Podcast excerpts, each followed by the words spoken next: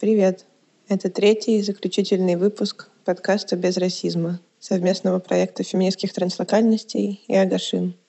В этом подкасте мы обсуждаем и раскрываем более подробно акцию, которую мы делали в инстаграмах наших проектов в рамках 16 дней против гендерного насилия.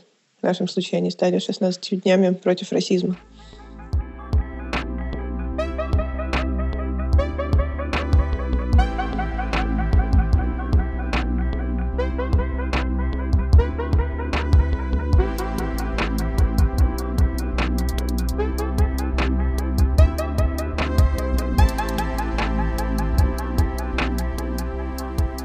Мы записали этот подкаст достаточно давно, но никак не могли подойти к обработке материала из-за внешних и внутриполитических событий, которые изменили жизни очень многих из нас.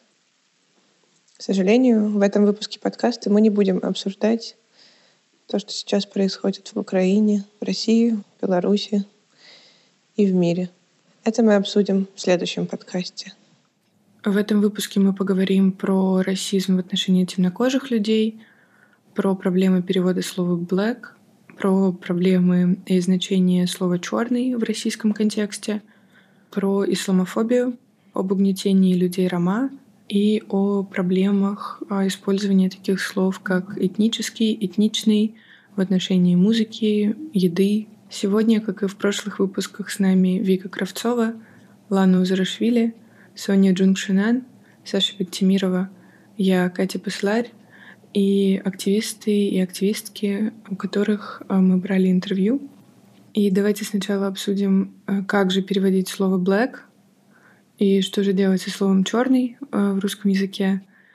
Короче, очень же огромный пласт литературы и вообще культурных продуктов о расизме — это все таки опыт афроамериканцев.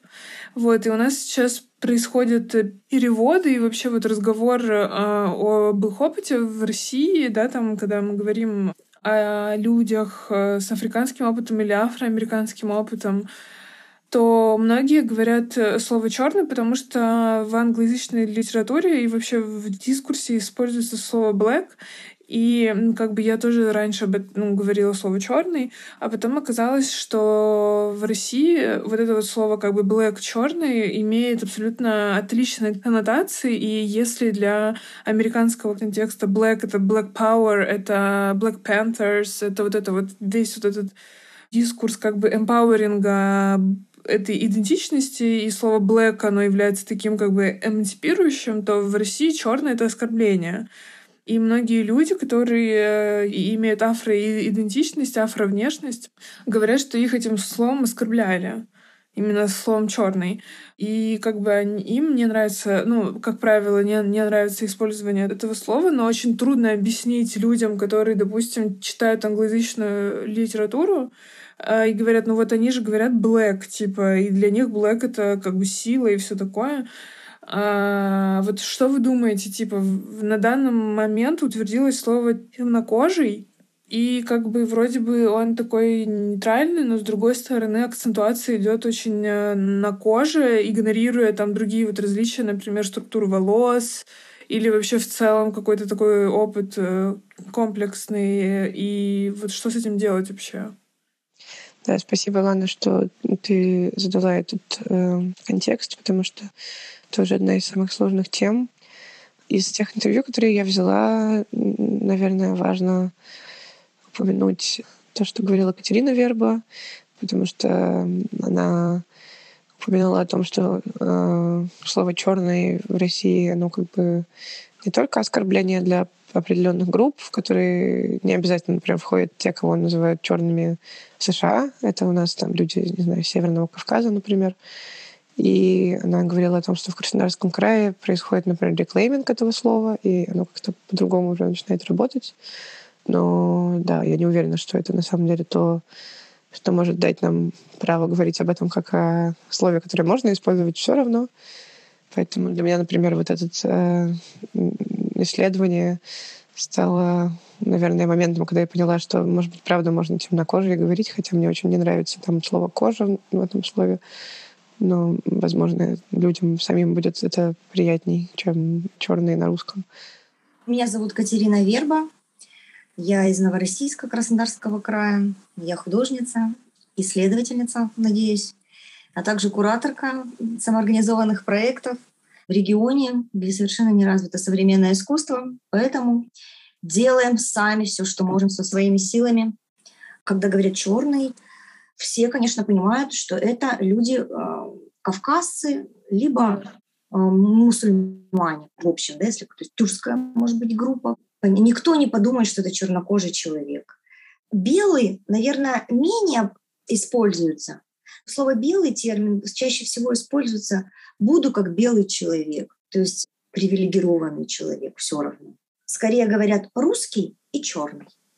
Ну да, это как использование слова хач э, как empowerment. Очень многие используют его, но, честно, для меня это... Короче, не знаю. Я знаю, что есть аналогия с N-word, и что афроамериканцы используют N-word внутри себя, чтобы это реклеймить. Короче, я не знаю, мне очень не нравится слово хач, чурка и так далее, потому что это просто ужасные слова. Ну, типа, их надо реклеймить, их надо просто отменить, мне кажется. Не знаю, вдруг у вас есть какие-то размышления по поводу этого? Про слово «нахэ» у нас еще был комментарий, что оно имеет э, узкий контекст, связанный с дискриминацией определенной группы. Армян, типа, потому что по-армянски это слово «крест». То есть для армян слово «крест» это наухач, их оскорбляют по этому признаку. Армяне очень религиозное как бы сообщество. Как бы то, что для них свято, то, что для них ценно, их оскорбляют по вот этому слову.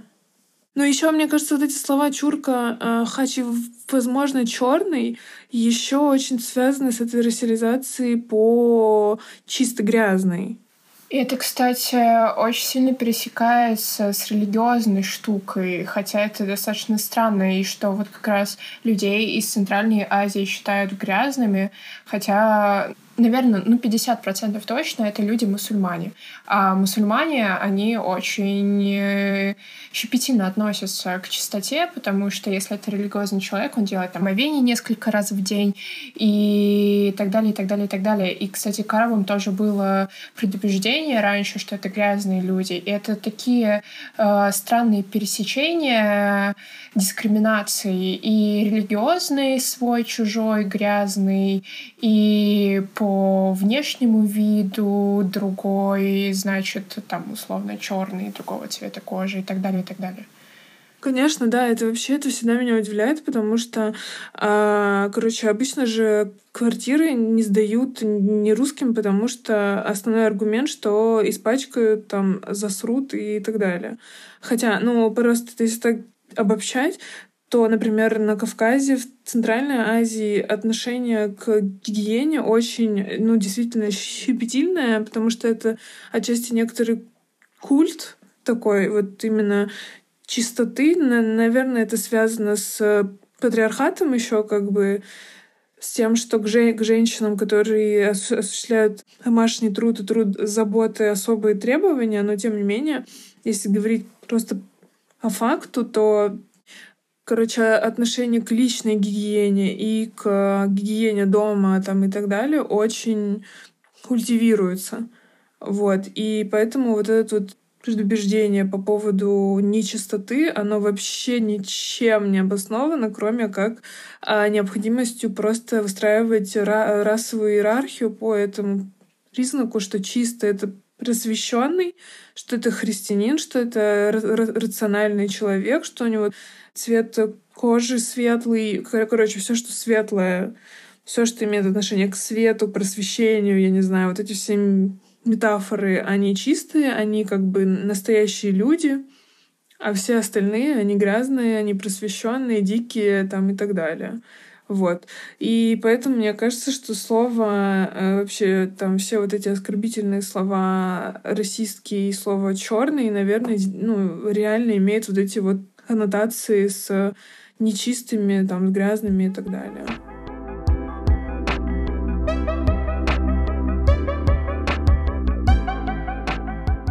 Мне кажется, что хочется вернуться к изначальному поинту про людей black.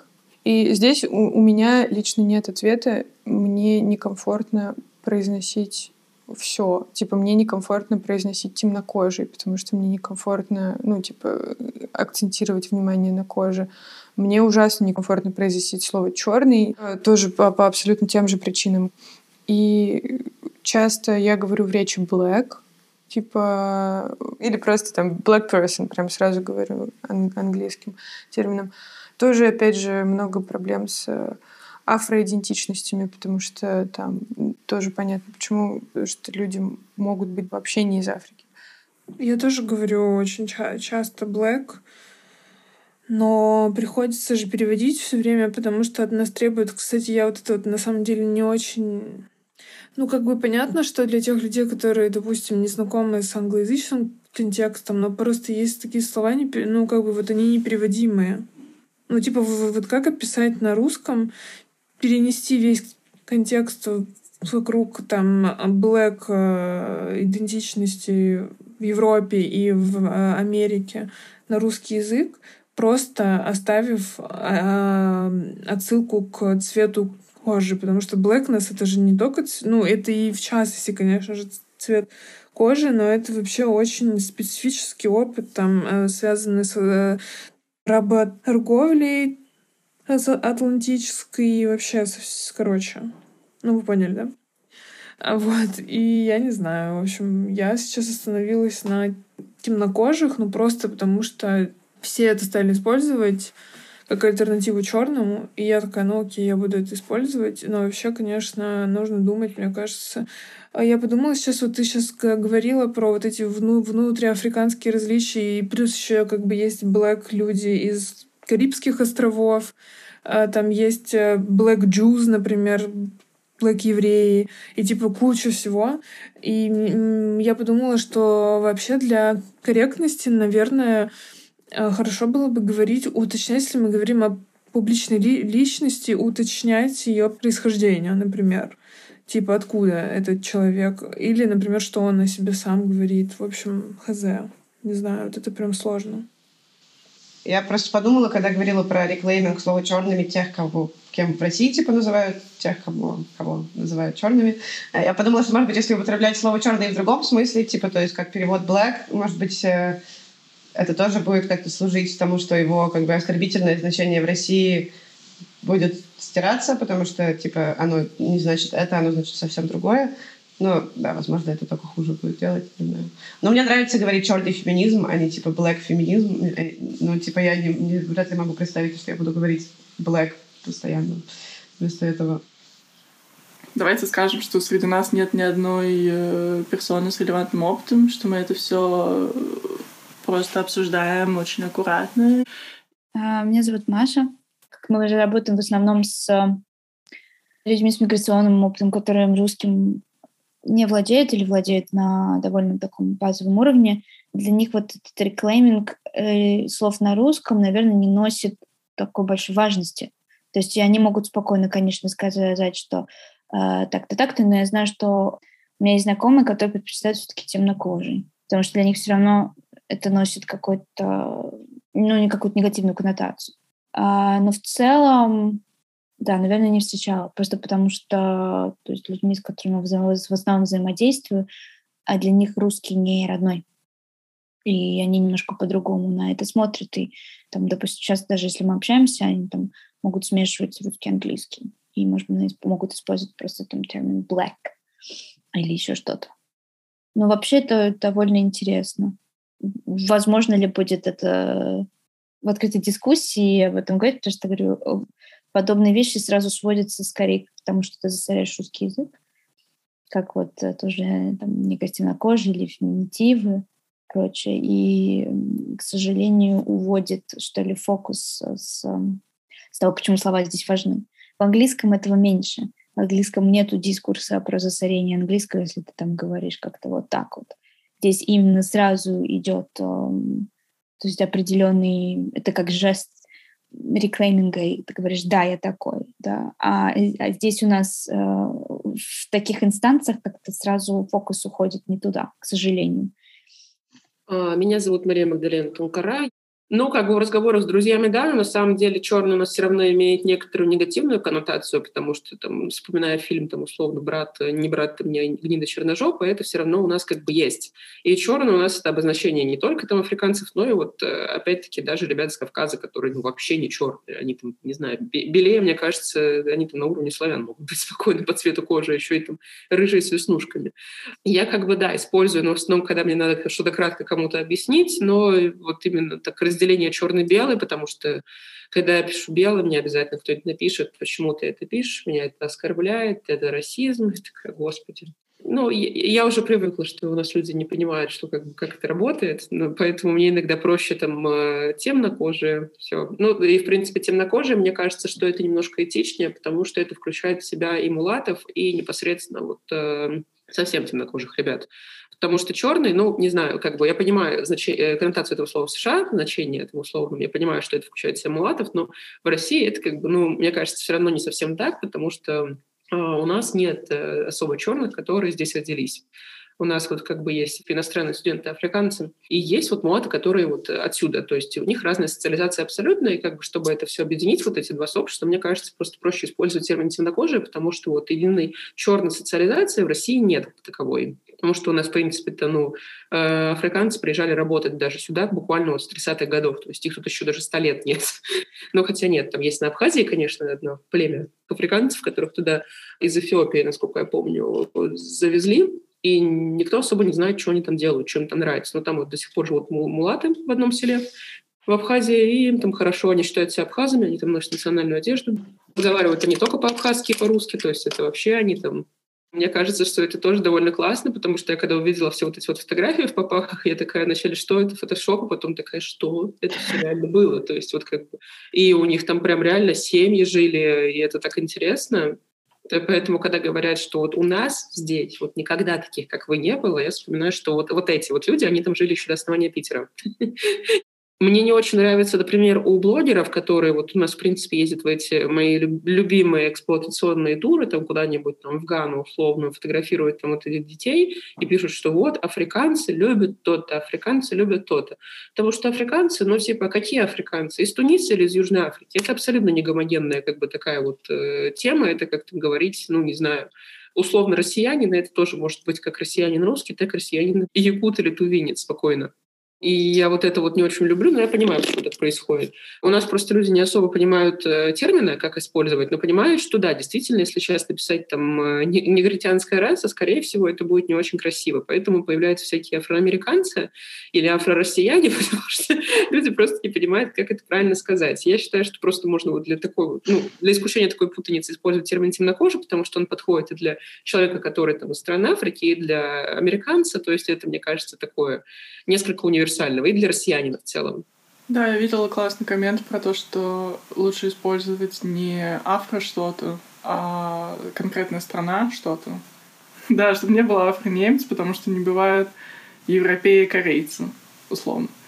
И я не знаю, кстати, Лан, вот как ты думаешь, если мы будем разделять опыт темнокожих персон, типа те, которые были насильно увезены, потомки тех, которые были насильно увезены в Америку и в другие страны, э, короче, в другие места именно этим... Вы меня поняли. Трансатлантическая работорговля это называется. Спасибо. Трансатлантическая работорговля. Если мы будем их разделять, то мне кажется, что смысл э, всего этого Blackness движения как раз в том, чтобы объединять эти опыты и объединяться и вместе становиться сильнее и менять мир.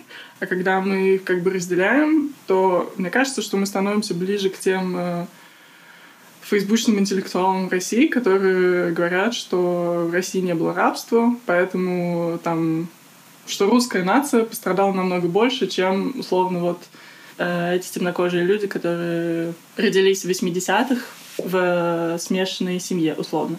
Как вы думаете, нет ли тут такого, что мы разделяем людей на еще более маленькие подгруппы?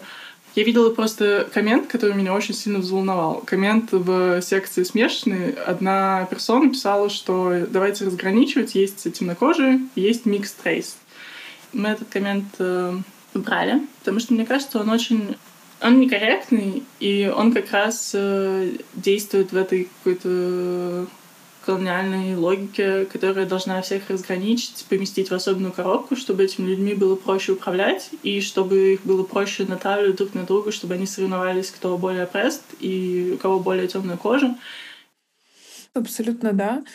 Я думаю, что это, это факт, жесткие факсы, потому что, типа, расизм же был до работорговли. Ну, в смысле, это как бы не то, что вот вдруг европейцы решили, что надо свозить всех небелых э, людей э, там в другие там ну, в общем, вы поняли. Короче, эксплуатировать их труд. Это же не просто так вдруг резко им пришло в рабы, они и при античности были, в общем, это такая история как бы давняя. Поэтому, да, действительно, расизм не ограничивается работорговлей абсолютно. Типа, работорговля — это просто один из э, таких очень жестких этапов разворачивания европейского расизма, но опять же, этот вот опыт рабства, его нельзя исключать и говорить, что он такой рядовой, потому что, ну, рабство — это, это просто трэш, это истребление людей, как, я не знаю, ну, в общем, это... Короче, это огромная травма, которая наложена на поколение э, афролюдей из Америки из Европы. Давайте проговорим довольно очевидную вещь, которая, я знаю, для некоторых людей все-таки не такая уж и очевидная, почему на русском языке нельзя говорить э, слово на букву «Н».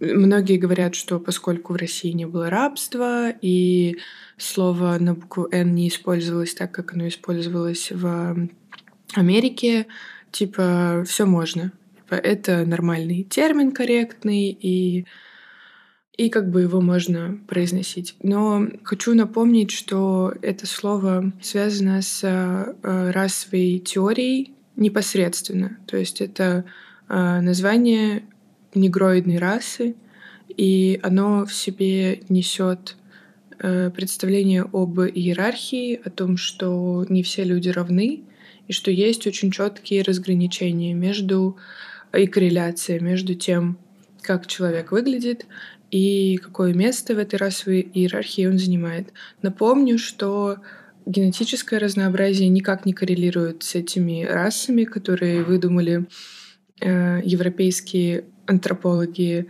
И это исключительно э, европейский белый взгляд на людей, которые отличаются от белых людей, как на более низших. Поэтому это слово в себе несет расовую идеологию, и оно не соответствует действительности, так что оно не является приемлемым, не отражает какое-то научное знание, а, не является термином и уж тем более не является приемлемым для того, чтобы определять так а, человека.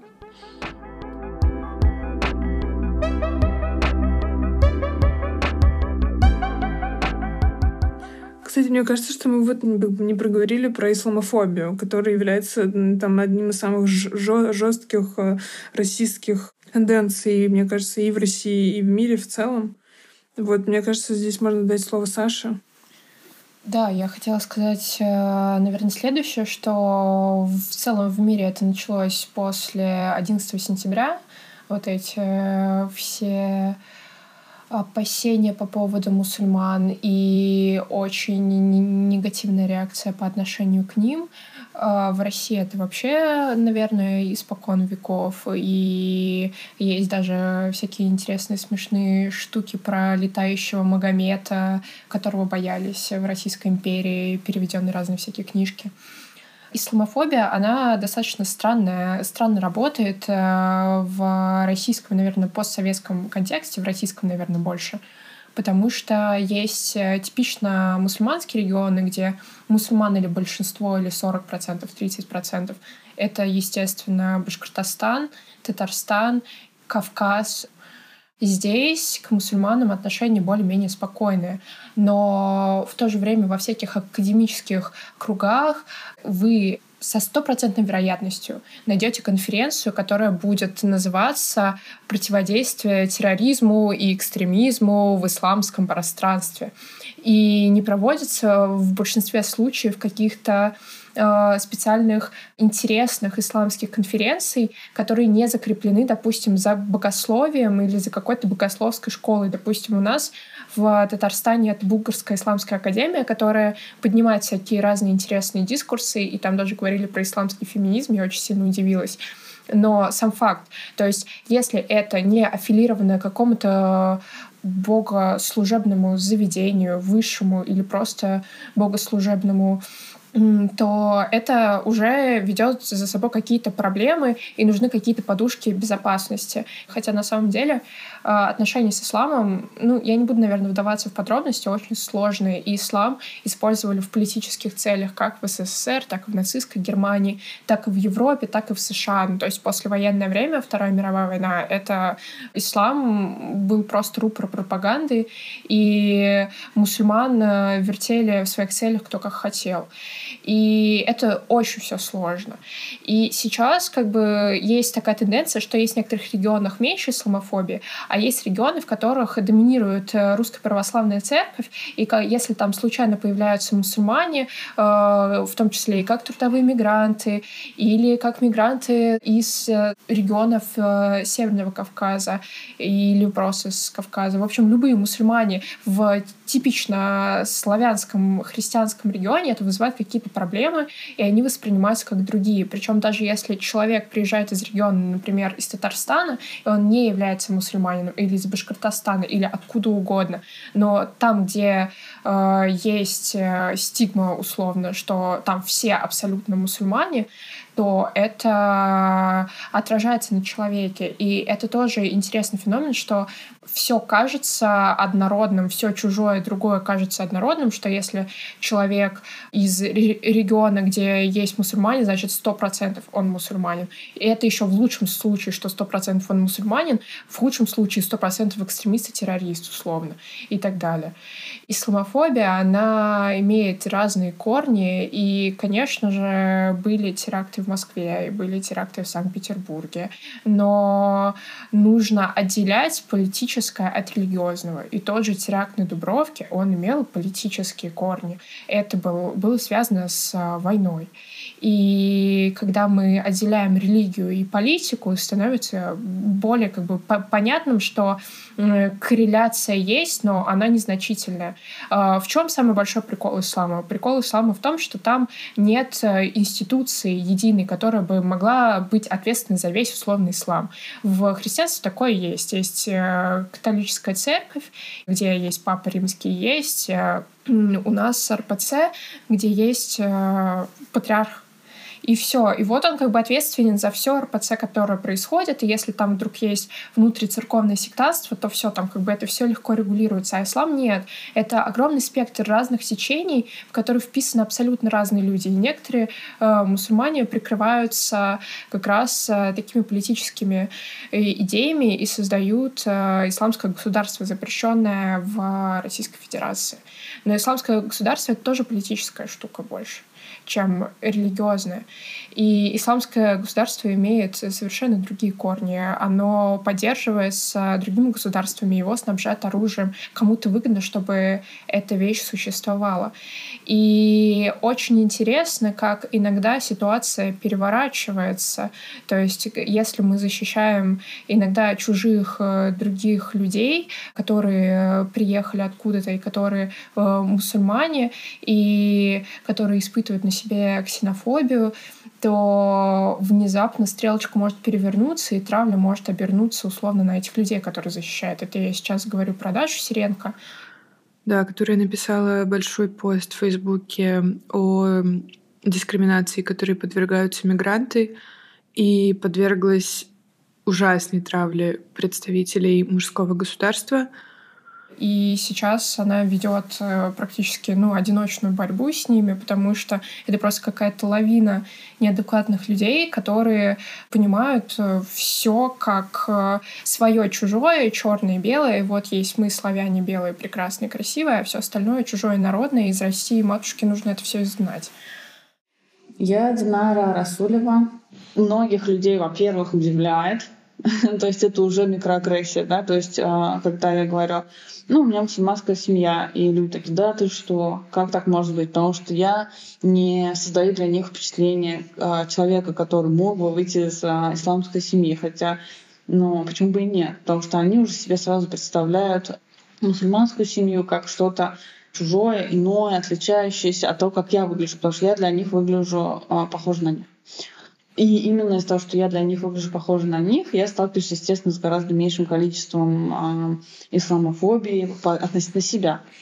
Однако, когда я сталкиваюсь не относительно э, других, то мне всегда хочется объяснять, что есть разный ислам, есть разные, разные его проявления, исламофобия распространяется не только правоверных мусульман, которые вот э, прямо верующие, и они там исправно ходят в мечеть, делают намаз и так далее. Это же не только их касается. Исламофобия распространяется и на имя, и на фамилию, и на отметку месторождения в паспорте, и на регистрацию в паспорте. В общем, на все вот эти штуки, которые ассоциированы с исламом. То есть ты же, же можешь быть не, э, не исповедовать ислам как бы вот своей такой бытовой жизни, но при этом э, на тебя будет распространяться исламофобия по поводу там разных твоих аспектов идентичности.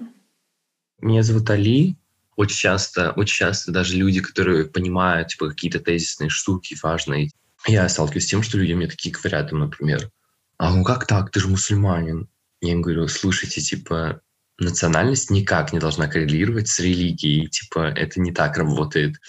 А, вот. Это не обязательно, что вы русский, вы обязательно православный, типа, это то же самое, типа, это тоже, мне кажется, на самом деле отражение каких-то колонизаторских штук, удобных просто для того, чтобы маркировать так. Но я говорю, типа, я не верующий человек, даже если был верующим, типа, я не обязательно должен был исповедовать ислам. Это раз, типа. И насколько ислам сам по себе детерминирован, типа, разные. Там есть направления и все такое. Но об этом, типа, об этом поговорим позже, как говорится. Да, это так. А вывод из нашего разговора, что нужно говорить о человеке то, что он сам о себе говорит. То есть если он говорит, я оттуда-то, э, у меня такая-то вот идентичность, э, такая-то национальность, я такой-то веры, то так и корректно этого человека дальше называть и упоминать о нем в разговоре. Но если не нужно на человека набрасывать те ярлыки, к которым он не имеет вообще никакого отношения. И это получается тотальная стереотипизация, опять-таки. И я вспомнила один очень интересный эксперимент. В 2012 году, это видео есть на Ютубе, девушка надела никап и пошла по городу Москве. И что только не было. Люди на нее оборачивались, плевались, облили водой, и она просто шла. Она ничего не делала. И это, ну, действительно страшно, что человек может спровоцировать такую агрессию, просто идя по улице. Ну, у нее было закрыто лицо, но если сейчас мы перенесем наши реалии, допустим, с допандемийного времени до сегодняшнего, сейчас у всех закрыты лица. Но покрытым девушкам все равно есть какие-то опасения к ним опасения больше, в большей степени, чем к девушкам, которые, допустим, просто идут в толстовке, хотя в капюшоне в закрытости примерно одинаково. У них открыто только лицо, а волосы закрыты. Наверное, может быть, не хватает истории про людей, которые тоже выбрали для себя ислам, не знаю, в какой-то момент, потому что э, таких людей много, я лично таких людей знаю. Ну, в общем, есть молодые люди, которые тоже принимают ислам, например, сейчас э, там русские тоже люди, там не русские быть, это как бы тоже как-то помогло бы дестигматизации этого всего, потому что кажется, что это все время рядом, но при этом э, это только как какой-то стереотип воспроизводится, когда мы связываем национальность и религию, и типа навязываем кому-то тоже мусульманство из-за национальности. На самом деле не понимаем ничего об исламе в основном. Короче, это просто непросвещенность, мне кажется, еще в этом плане как-то очень сильно работает.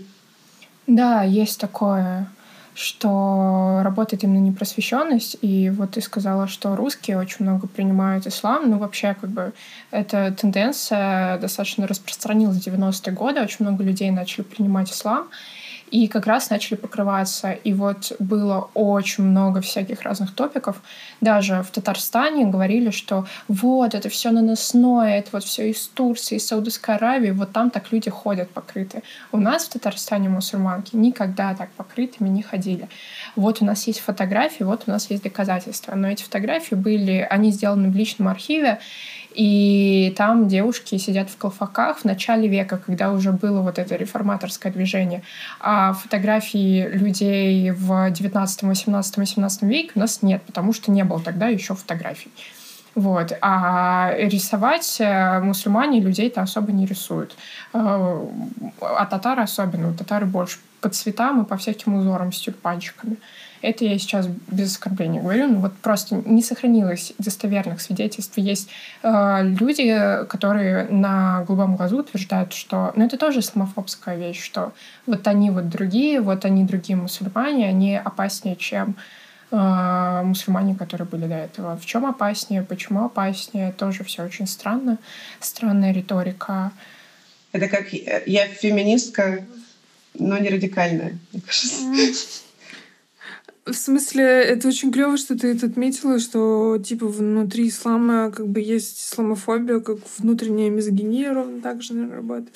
Типа по политическим мотивам дискриминируют других мусульман, потому что мы типа мы более э, цивилизованные мусульмане, чем другие мусульмане.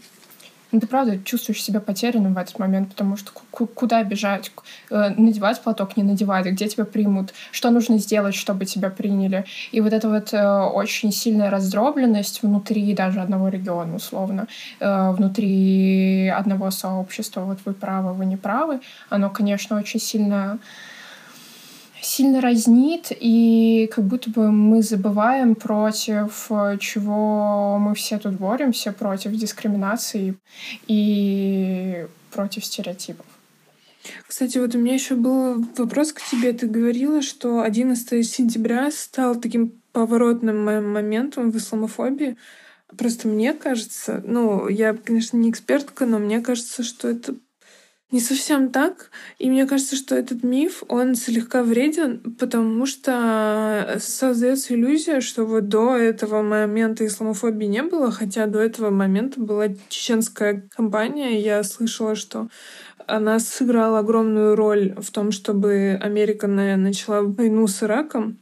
И вообще Америка как бы очень много всего заимствовала у России в этом плане. То есть возникает вообще вот этот концепт, как я думаю, с Афганистана, то есть этот war терроризм, то есть война с терроризмом. Ну, еще же Палестина была раньше. И там арабов обвиняли в том числе в том, что они как бы с нацистами сотрудничали, ну, потому что, типа, против евреев, там, ну, короче, но это вот типа вот как здесь всех мусульман обвинили в коллаборационизме тоже. Да, но я еще думаю, что это связано вообще с, с, с таким общим отношением, а, с такой категоризацией вообще а, всех а, крымских татар, как татар вообще, как говорят, да, незваный гость хуже татарина, это же уже повелось на Руси э, давно, так скажем.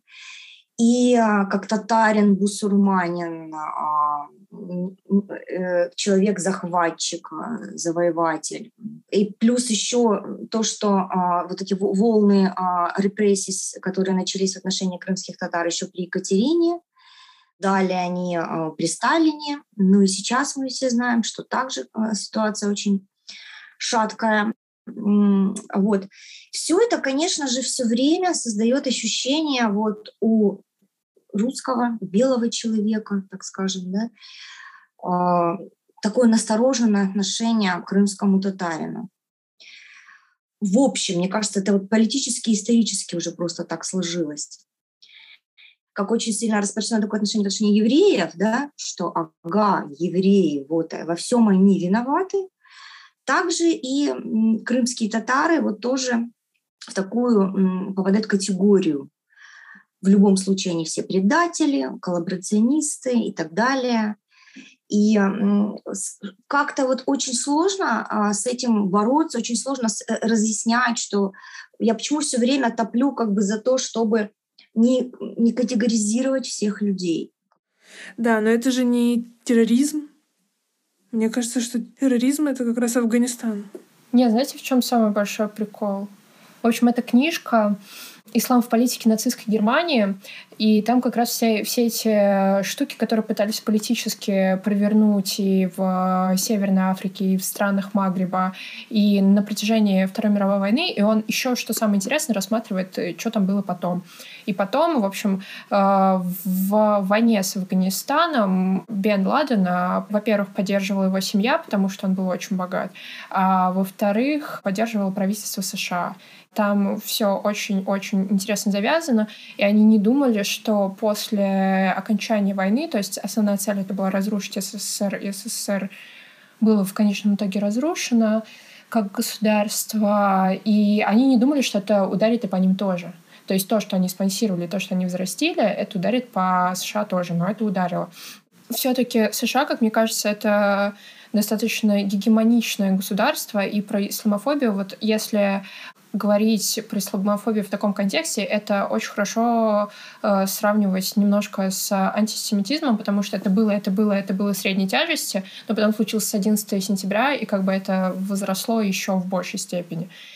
Но 11 сентября, как мне кажется, все-таки было достаточно поворотным моментом, потому что если до этого просто ислам воспринимался как чужой, другой, но это как бы наши братаны, которых мы спонсируем, и которые, если что, за нас впрягутся, в какой-то момент это все перевернулось, и это стало мировой опасностью, все вышло из-под контроля, и ислам стал восприниматься именно как террористическая угроза после 11 сентября, ну как вот прям мировая террористическая угроза, мне так все-таки кажется. То есть э, если до Афганистана это были союзники и партнеры, то после этого все перевернулось. Ну, союзники и партнеры для определенной страны, естественно.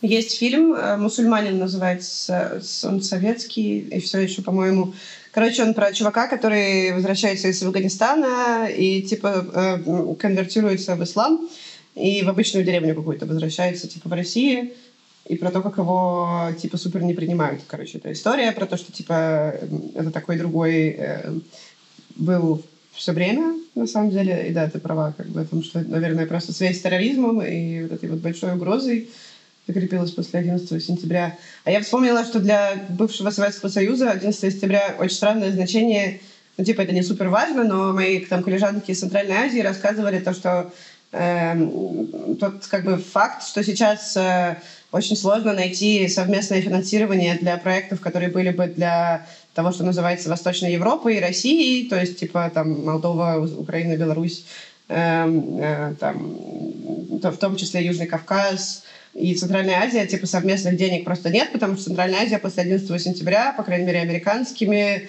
структурами стал классифицироваться как часть глобального юга из-за того, что типа близко Афганистан, э, исламское сильное влияние. И, а до этого типа она была не частью глобального юга, она как была вот этим вторым миром условным. Ну, вот да. И я сейчас подумала, наверное, все-таки на постсоветском пространстве еще исламофобия все-таки тесно связана с афганской войной. То есть мы сейчас это чуть-чуть затронули. Это как раз те враги, которых нужно побороть, и особенно вот это вот э, за русскость, за за что-то, защиту чего-то эфемерного. Ну ладно, ну, в общем, это передавалось то есть, из поколения в поколение. То есть вот там они, мусульмане, чужие, вот это вот другие, сторонитесь, это опасность.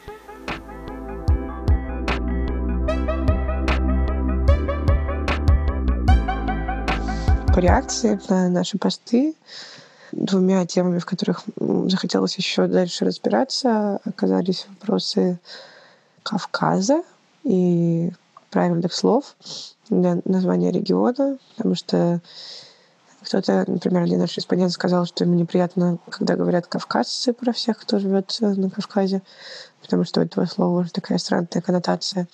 При этом другие люди сказали, что это может быть и окей. Также было про Кавказ как обобщающее для всего региона.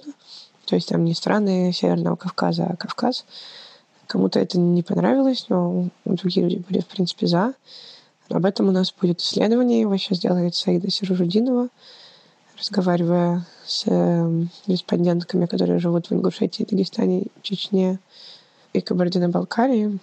А вторая тема — это тема Рома в России, так как здесь есть несколько противоречий, самое важное из которых — это наименование, потому что, хотя в Украине, например, и в Молдове только слово «рома» считается корректным, в России в комментариях несколько людей написали нам, что цыгане — это окей. Также в подкасте «Тоже Россия» также говорил исследователь о том, что цыгане — это нормально. Поэтому мы взяли несколько комментариев еще у живущих в России ромских активистов, активисток, и просто предлагаем вам их послушать тоже.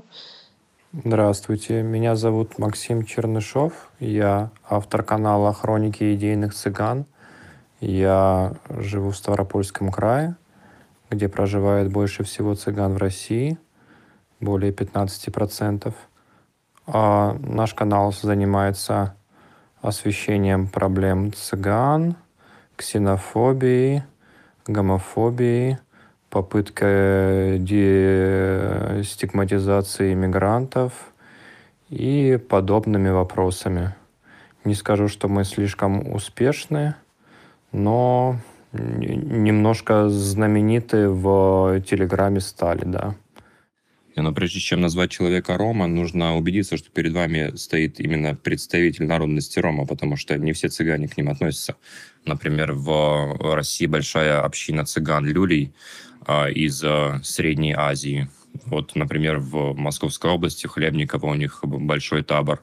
Они не родственны Рома, они говорят на разных языках, и если вы их а, назовете именно Рома, ну, как бы вы ошибетесь, это другой народ, это другая национальность. А, по тому же принципу, например, в Совете Европы принято обозначение Рома и Синти, потому что ну, там э, еще очень много цыгане Синти, которые родственны Рома, но это уже другой народ, тем не менее. Вот. Насчет самого термина, да, э, тут такая же проблема, как э, с термином джипси в английском языке. Э, да, многие цыгане у нас, они сами называют себя цыганами и сами просят, чтобы их называли цыганями. Даже если ты хочешь назвать их ромами, а, они говорят, нет, мы не рома, мы вот цыгане, либо рома-цыгане, как еще могут называть себя. Также и с э, термином джипси он не переводится как цыганин, дословно не означает то же самое, но многие цыгане, например, многие цыгане в США, они просят называть себя именно джипси, и они очень гордятся этим, хотя в то же время многие цыганские активисты говорят, что это оскорбление, что нужно постепенно от этого отходить. Вот. И также многие представители цыган и цыганские активисты в общем-то, говорят, что да, нужно постепенно отходить от этого пиератива. Цыгане — это оскорбительное название, и лучше сейчас э, все-таки употреблять рома. И мне очень нравится, например, в украинской прессе, даже в правой, даже в националистической прессе сейчас и в русскоязычной, и в украиноязычной, э, в Украине, везде пишут рома. По мне, нужно и к России к этому приходить давно-давно-давно, несмотря на то, что вот есть некоторые расхождения в терминологии, в трактовках. И немножко дополню, кстати, будет правильно произноситься не Рома, а Рома с ударением на последний слог. Ну, давайте, наверное, научим сначала всех говорить Рома, а не цыгане, а потом уже э, научим говорить правильно Рома. Также нам письменный комментарий оставляла Рита Бондарь, и я его сейчас зачитаю, перескажу. Рита пишет, что про нее можно сказать, что она молдаванка, если речь идет о государстве, где она родилась, и что она цыганка, если речь идет об этнической принадлежности. Она пишет, что в России используют слово «цыгане», но для Украины или Молдовы оно некорректное. Также обращает внимание на э, вредные стереотипы о людях Рома. В частности, пишет о стереотипе о богатстве — и что на самом деле рома в подавляющем большинстве живут в бедности. То же самое, я думаю, уже добавляет себя, э, можно сказать, о народах Синти и Мугат. Э, Мугат — это народ люли. Некоторые представители этого народа считают, что Название люлии тоже оскорбительное, поэтому я пользуюсь названием мугат. Также Рита пишет о вредных стереотипах о занятиях, о том, что якобы они занимаются карманным воровством и гаданием. Пишет, что ромские женщины действительно гадают, но чаще всего они в семье играют роль домохозяек или торгуют на рынках, а мужчины занимаются сбором металлолома. От себя еще добавлю, что существует такой вредный стереотип о связи ромских сообществ с торговлей наркотиками, и что на самом деле в очень многих ромских сообществах существует табу на занятия наркоторговлей, в частности, в сообществах колдераров, и что если человек начинает заниматься подобного рода а, вещами, его изгоняют из сообщества. Ну и важно сказать о том, с каким угнетением сталкиваются люди Рома. Эта стигма одна из самых невидимых, пожалуй, и длится она веками. Как говорит исследователь цыганской культуры Кирилл Кожинов, где-то с 15 века в Европе начинают стигматизироваться цыгане как эм, возможные турецкие шпионы, и начинают вводиться дискриминационные законы по всей Европе. В некоторых странах даже были законы, позволяющие свободно убивать человека Рома, если его встретят на своем пути. В Дунайских княжествах, это в Молдове и в Валахии, люди Рома были в рабстве до 1850-х годов. Это уже добрая середина XIX века. И им до сих пор отказываются в базовых правах. Право на медицинское обслуживание, право на образование, право на жилье, и также эти сообщества сталкиваются с очень высоким уровнем полицейской жестокости по отношению к себе. И в целом на примере образования можно наблюдать такой негласный апартеид, когда создаются в нормальной школе отдельные классы, которые так и называются цыганские классы, и там учатся все дети из сообществ ромских. И надо ли говорить о том, что подход в этих цыганских классах и уровень образования другой, и чаще всего а, люди просто не доучиваются.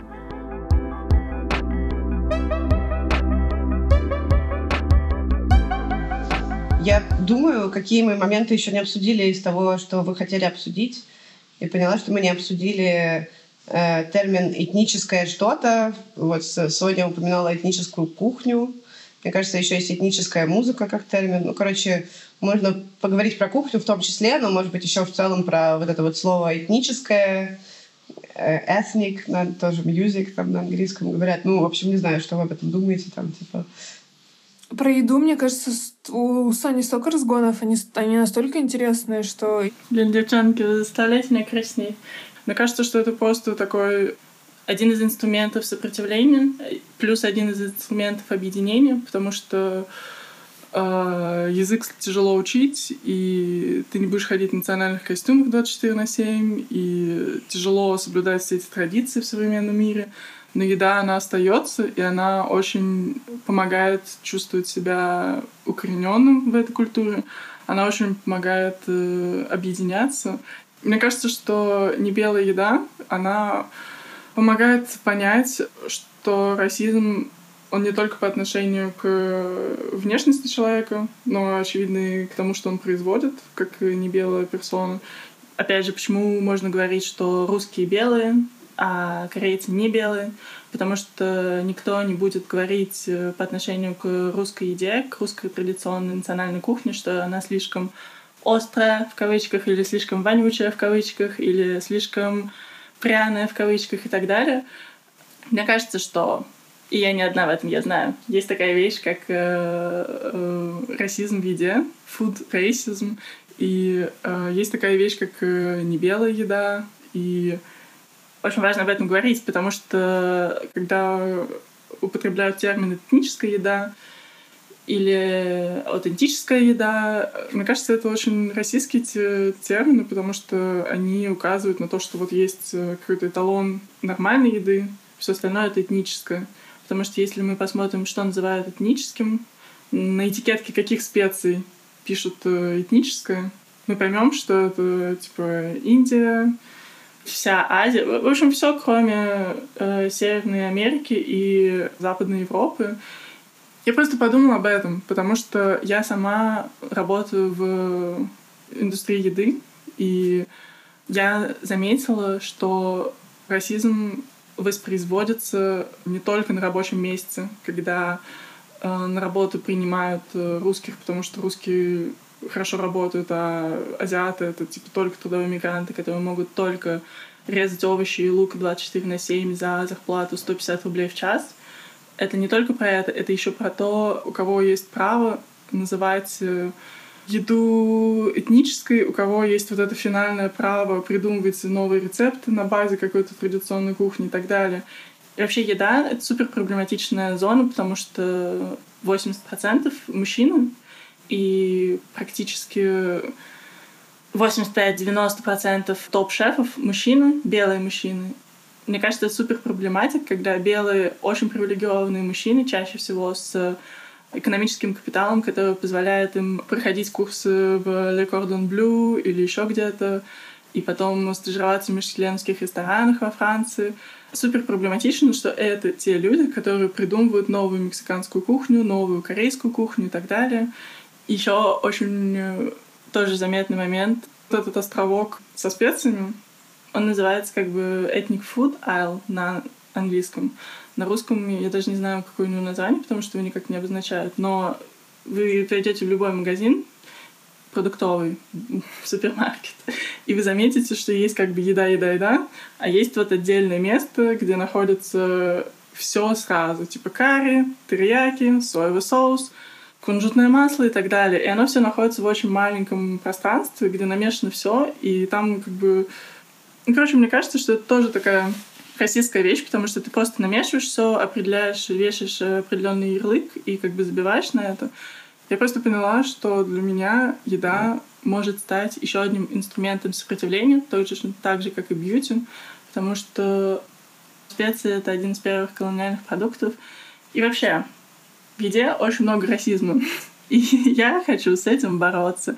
И мне кажется, меня просто жутко бесит, когда белые, очень привилегированные люди с миллиардом образований, с французским, английским, тремя языками э, говорят, что такое настоящая корейская кухня, что такое настоящая индийская кухня, когда они э, whitewash рецепты и говорят, как можно это готовить так, чтобы ваш белый цисгетро муж э, не умер от остроты и не умер от пряных запахов, чтобы у вас дом не провонял индийскими специями и все такое.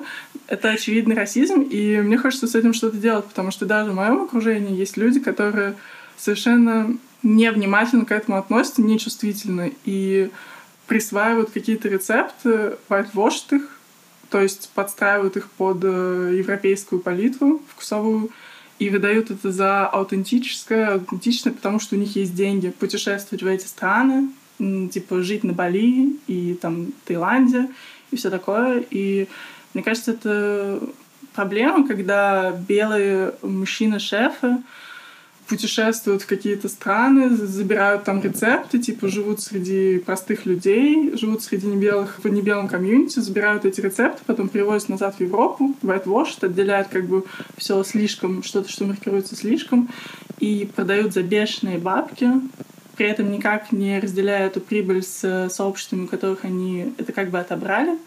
И потом они же получают право определять, что такое по-настоящему хорошая карри, что такое по-настоящему хороший футбол. Мне кажется, это проблематичная вещь. И кроме вот этого всего негатива, который есть в еде, мне кажется, в ней, очевидно, очень много позитива и очень много продуктивной силы, которую можно использовать, которая действительно объединяет людей. Мне кажется, что еда помогает тебе замечать людей вокруг тебя и помогает расширять горизонт. И то, что мы кладем внутрь себя, это настолько важно. И тот факт, что человек может э, как бы положить в себя что-то неизвестное, что-то слишком острое, что-то слишком пахучее, что-то с резким запахом, это действительно большой шаг. В заключение своей презентации я бы хотела привести пример. Я работала в одном э, месте, и мы прорабатывали рецепт кимчи, традиционной корейской еды.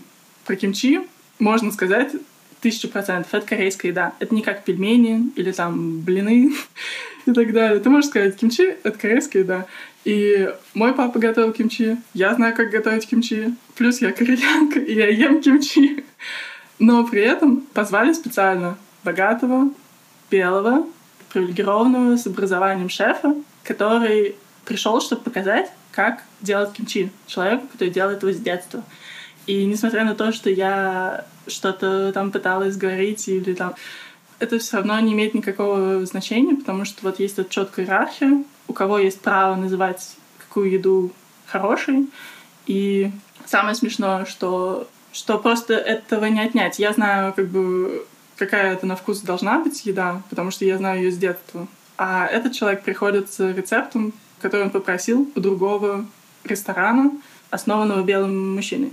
И получается, что у тебя как бы отделяют вот этот вот последний твой островок твоей культуры, его отчуждают от тебя, перепродают за бешеные деньги, от которых ты не получаешь ничего, и ты уже теряешь как бы право называть это своим, потому что сейчас, условно, кимчи есть типа в бургерах или в... Что еще есть? В чебуреках. Короче, вы понимаете, о чем я я нашла для себя такой способ э, укореняться и напоминать себе, что я имею право на эти культуры, я имею право на эти комьюнити, и я не говорю на языке, я выгляжу не совсем так, как нужно, но я знаю, какой на вкус должна быть еда. Я знаю ее, я говорю на языке еды. Я знаю все эти блюда, даже если я не могу их написать на корейском, я знаю, как их произносить. Это очень важно. Слушай, а если к языку немножко это увести, есть просто куча этих терминов, которые есть типа в музыке термин world music, типа мировая музыка, а в кухне есть что-то вот паназиатская, пан какая-то. Это, наверное, тоже возникло в контексте уже как бы колониальном, не знаю, или, или нет, или это типа нормальные термины. Ну да, где есть, мне кажется, фьюжн, когда ты все это просто смешиваешь, и ты типа в одном ресторане подаешь суши и бургеры, и все одинаково плохого качества, и ты называешь это фьюжн. У меня был, наверное, последний коммент из того, что типа хотелось обсудить. Мы много употребляли терминов, которые, мне кажется, можно переводить легко на русский. Например, там Operation Olympics можно перевести как какую-нибудь Олимпиаду угнетения и, и, в принципе, ввести. Э, или, там, я не знаю, э, whitewash, например, сложно перевести. Ну, то есть, типа, что это промытый белизной. ну, то есть, короче, есть какие-то разные термины, вот, и, и я думала в целом, типа, нужен ли какой-то консенсус по поводу того, что мы переводим или не переводим, или, может быть, не знаю, ситуативно делать, то есть кому-то нравится говорить белый пас, говорить белый пас, кому нравится говорить white pass, говорит там так, не знаю, короче, э, что делать с этими пере переводными, да? Так мы же говорим слово harassment, говорим слово гендер. В целом, мне кажется, что можно ставить ну да, ну то есть, типа, все, лучше стараться оставлять по максимуму и не пытаться вводить. Короче, ну, может быть, тут не надо правил, не знаю. Но мне хотелось подумать о том, типа, нужно ли вот как раз русифицировать слова и делать что типа харасмента или пытаться эквиваленты им подпирать и говорить промытой белизной.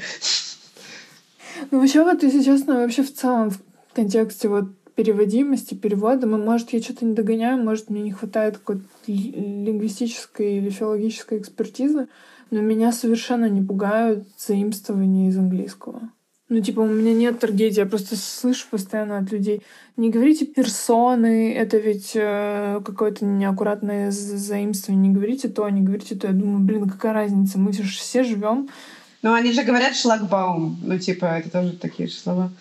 Там, бутерброд. Ну, да. Менеджмент. Ну, мы же говорим даже калоша, а не макроступы. Ну, ну, это как будто бы обратно в 19 век. Западнофильство и славянофильство. Давайте будем э, возвращать исконно русские слова в наш язык. У нас все равно очень много слов заимствованных. Поэтому, ну да, заимствование — это классно, но только, мне кажется, не у всех есть ну, возможность э, понимать сходу английский язык, Поэтому если это заимствовать э, в прямом виде, как сказала Лана, возможно, нужно это еще как-то объяснять дополнительно, как-то комментировать. Вот. Согласна с Ланой и Сашей и со всеми остальными э, с вами, что термины не, совершенно не обязательно переводить на русский. Но мне просто комфортно иметь термины для описания самой себя и для описания людей на русском языке, потому что иначе у меня возникает такое ощущение, что меня как будто бы не существует в этом контексте. Например, вот когда мы говорили про то, как обозначать темнокожих людей, мы использовали слово black, и такое ощущение, что как будто бы из-за того, что его нет на русском языке, то и людей в русскоязычной среде таких не существует. Или когда про меня говорят, типа микс, рейс, или там мультирейшл, еще что-то. Как будто бы тебя настолько не должно существовать, что тебя даже на языке нет. То есть тебя нет вообще нигде. И вот ты существуешь только в этом каком-то супер левом, супер интеллектуальном контексте Северной Америки. И вот для людей мне, мне бы хотелось иметь какие-то слова на нашем, на русском. В этом плане у Маши тоже был хороший комментарий в интервью о том, что иногда персоны, с которыми она взаимодействует, ну, во-первых, они не могут не очень хорошо владеть русским языком, потому что это беженцы часто, или, или это персоны, у которых не было доступа к, не знаю, чтению статей академических или там не академических, но публикующихся в правильных медиа про то, как правильно говорить, поэтому они употребляют не ту, не ту лексику все время, возможно, но при этом, типа, она говорит то, что для нее важно, что человек думает на самом деле, и иногда можно понять, что человек думает на самом деле не, не то, что он хочет кого-то оскорблять, но просто он не знает. Вот в этом плане какое-то различие, конечно, образования, доступа к информации очень много влияет тоже на то, как человек говорит, и знание языка.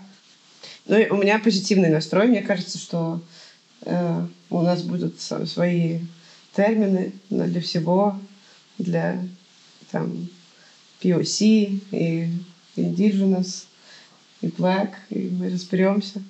Э, что я часто вижу и вообще для себя осознала, что мне намного проще бывает взаимодействовать с людьми, которые могут не обладать каким-то теоретическим знанием, но иметь ну, определенный уровень эмпатии и сострадания, и в то же время ну, э, видеть и ценить человеческую жизнь и следовать каким-то тоже принципам равноправия, но без вот этих наворотов без того, что вот модно говорить, э, без цитат там Фуко и прочее.